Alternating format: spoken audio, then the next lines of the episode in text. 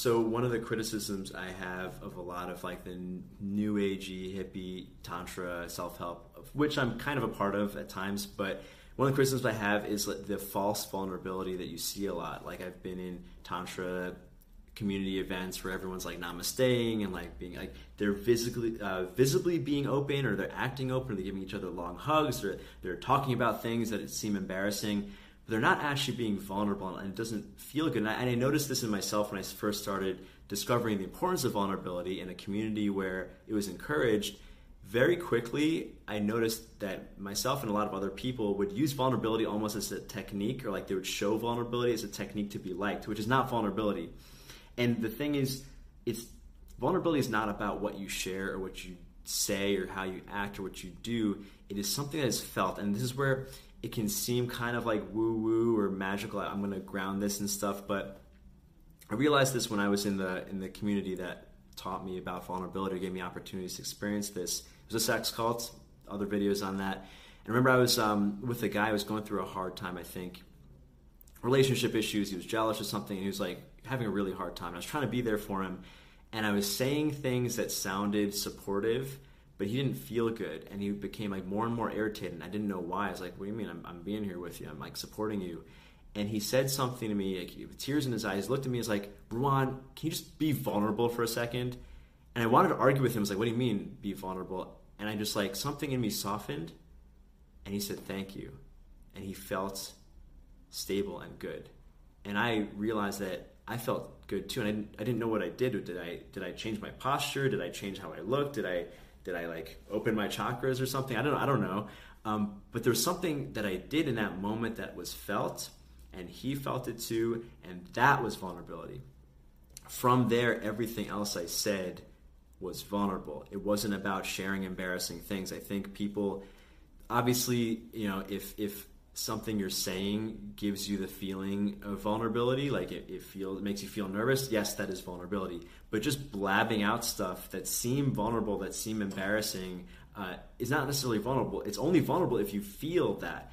And this is where I'm trying to make the the seemingly mystical thing less mystical, but there is something and you know I, you can use chakras as a, as a model for understanding. There's something that you will feel and i, I and by feel I mean, I mean literally feel in your torso as you feel emotions where you feel that thing open rather than be guarded. And i don't know if i could be more concrete in the explanation but i think i think if you're watching this you've probably experienced like think about times where you've actually felt safe in the presence of someone versus not where you felt actually connected to someone versus not and you might have to pay attention because I think most people don't actually pay attention to the subtle sensations in their body, like what they're feeling emotionally on a subtle level. They might just feel this general thing like, oh, I don't like that person's vibe, or that person feels really warm. Like, what is it? It's actually something you can control and do. And it's as simple as deciding to do it. It's not like you have to learn a technique to like open your heart space or something. It's almost a decision to not be guarded. And it's not about what you say or even like what you do with your face. It's like really like choosing to feel a certain way. I thought about this again recently um, in in my relationships where there are times where I'm speaking with a partner or someone I'm close to, and it feels really good, and it feels like we feel so solid and so connected, and like if we touch, it's like even even like a non-sexual touch is like fireworks, and like we're so together. And there's other times we're maybe having the same types of conversations, saying the same words, but there's something a little different about the, our tones of voice. It's like hard to place like uh, concretely or mechanically, but there's a different feeling of I'm being open versus being guarded. And this is, I'm not speaking metaphorically. This is something you literally can decide to do in a moment with your body. It's I, I, personally feel it like you could say third chakra, fourth chakra area of the body, your solar plexus, your diaphragm, your your torso. Every time you feel a significant emotion, there's some sort of corresponding sensation in your torso. The feeling of expansion is openness. So, I assume if you're watching this video, you already understand the importance of vulnerability. I'm not trying to sell you on that idea. Um, but the thing is to beware of this false vulnerability that's spread around a lot because there's this uh, Modest Mouse lyric, I miss you the most when you're here. Or mean, a lot of you've probably experienced like feeling lonely around people. Like, what is that? right? Like, what is that experience that has you feel that way when you're talking with someone you feel by yourself? It's that one or both people are closed off. And there is, I mean, I, I said I wanted to make this not mystical, but there is something that we don't uh, speak about or like most of us aren't aware of and it only seems mystical because we don't pay attention to it. It's like this, this, extra dimension of connecting. But we've all we all know it. If you, if you think about it you, you know that experience where you feel open with someone versus not feeling open with someone. And the thing i want you to understand from this video is that it's something you can control and decide to do if you pay attention and notice it. That doesn't mean the other person's going to open up but i've noticed because of the this is kind of the machiavellian side of it use it with love that because of the fact that most people aren't aware of it, if you take the lead on it, they almost always sync up. Like if you go to someone and you're feeling, even if you're saying nice things, but you're feeling closed off, they probably will also be closed off. Because if they feel, if, they, they're open, they're going to feel really uncomfortable around you.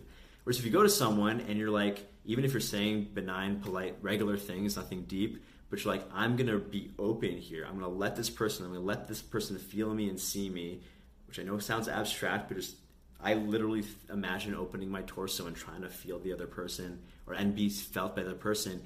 You'll very often notice they open up too.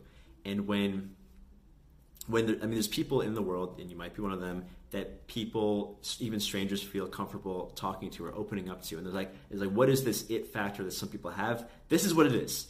They're doing something, probably unconsciously. They're feeling in a certain way that has the other person feel safe because they're being open the scariest thing and the most disappointing thing in interacting with people is when you're open and the other person isn't. And that's the that's the fear of intimacy that we all have on some level. It's like if I am open and the other person is closed, I'm gonna be needlessly vulnerable. I can I can get hurt. But if the other person's open too, well, we're in it together then. And obviously, there's applications in relationship. I have other videos on emotions and sex, but if you're not feeling, I mean, I said this in another video, but when you're open with someone and you're like with a sexual partner, like your actual skin to skin contact has more sensation in it. It's like it's it's that visceral, and you can decide to do that. And even in, in totally regular interactions with strangers, if you choose to be open, you'll encourage other people to open, be open too, and you'll have better interactions even if you're just ordering a coffee. So that's that. Uh, if you want to learn more about stuff like that, subscribe because this is a YouTube video.